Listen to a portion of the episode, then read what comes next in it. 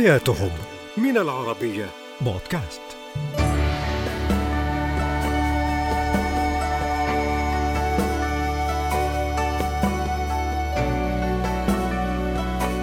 مرحبا أنا رفيدة ياسين وهذه هي حياتهم على العربية بودكاست.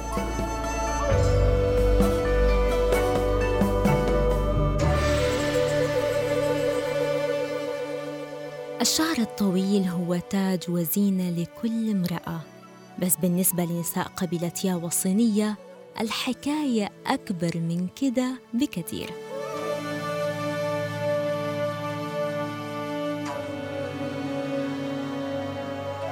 فلشعر سيدات القرية الطويل سر غامض واعتقاد بأنه بيجلب الحظ والسعادة والثروة والعمر الطويل. وبيزيد من جمالهم وإقبال الخطاب عليهم فما هي الحكاية وكيف هي حياتهم؟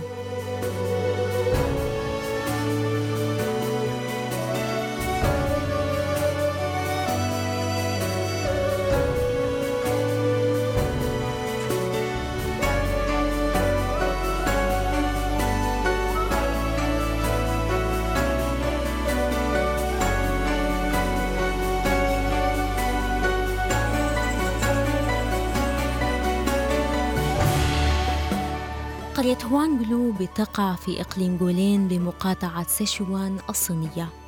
ومشهورة بأنه نساء شعورهم الطويلة الناعمة الداكنة من أطول شعور النساء في العالم. وبيبلغ طول شعرهم من 1.7 متر إلى أكثر من مترين. وهو أغلى ما تمتلك نساء قرية هوانغلو على الإطلاق.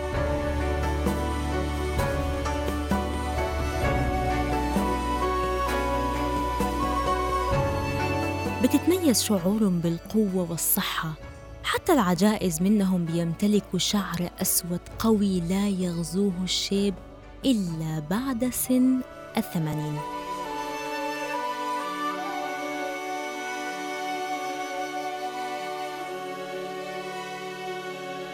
السر وراء جمال شعر نساء قبيلة ياو هو إنهم بيغسلوا شعرهم بماء الرز المخمر. وبيحصلوا عليه بنقع أو غلي الأرز. وده لأنه ماء الرز غنية بمضادات الأكسدة والمعادن وفيتامين إي اللي بتخلي الشعر أكثر قوة ولمعانا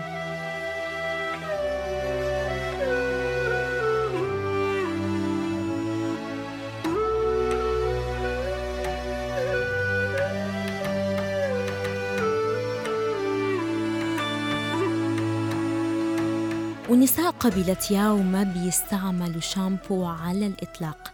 يستخدموا ماء الرز برضو لتنظيف شعورهم. وبيطلق على اسم قريتهم قرية الشعر الطويل. لدرجة إنها سجلت رقم قياسي في طول الشعر دخلت به موسوعة جينيس.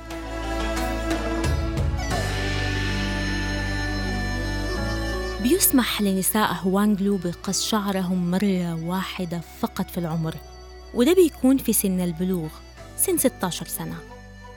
ووقتها بتبدأ الفتاة في البحث عن شريك حياتها.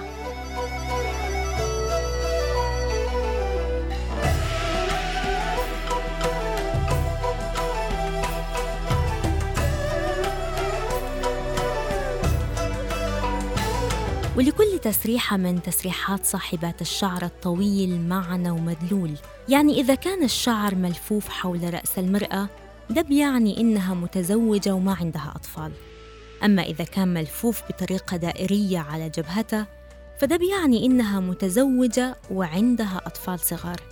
أما إذا كانت بترتدي الوشاح حول رأسها فده بيعني إنها بتبحث عن شريك العمر.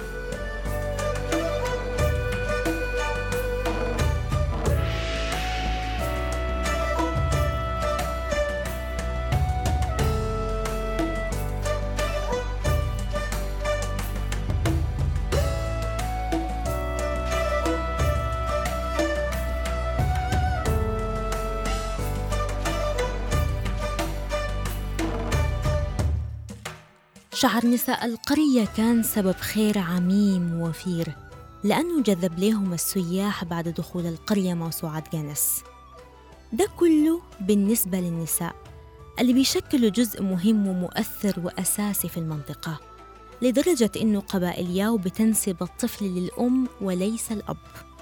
نظام القرية عندهم بينقسم لمجموعات نسائية بتسمى مومبا.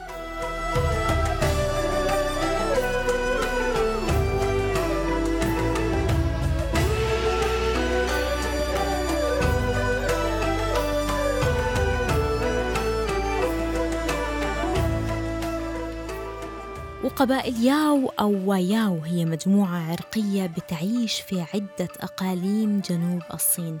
هي جوانزي وجيزاو وجواندونغ وبتمتد القبائل اللي بتصل حالياً أعداد الحوالي 3 مليون نسمة لعدة مناطق.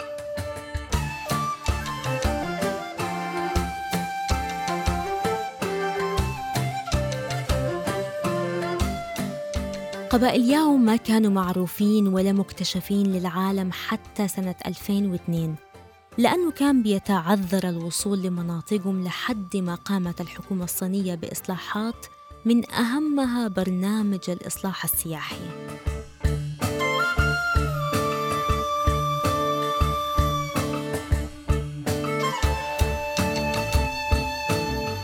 وأهالي المنطقة معروفين بالألوان المبهجة والمزركشة في زيهم وزينتهم خاصة اللون الأحمر.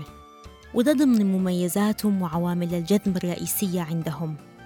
اسم ياو بيعني أهل التل أو القادمين من التل.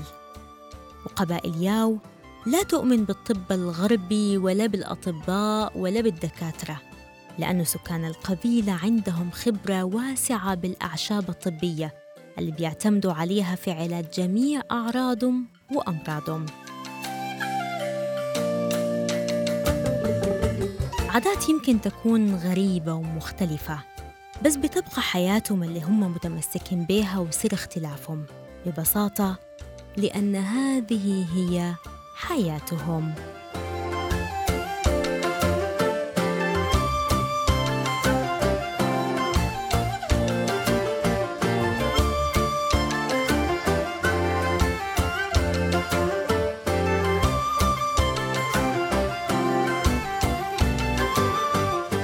حياتهم من العربية بودكاست.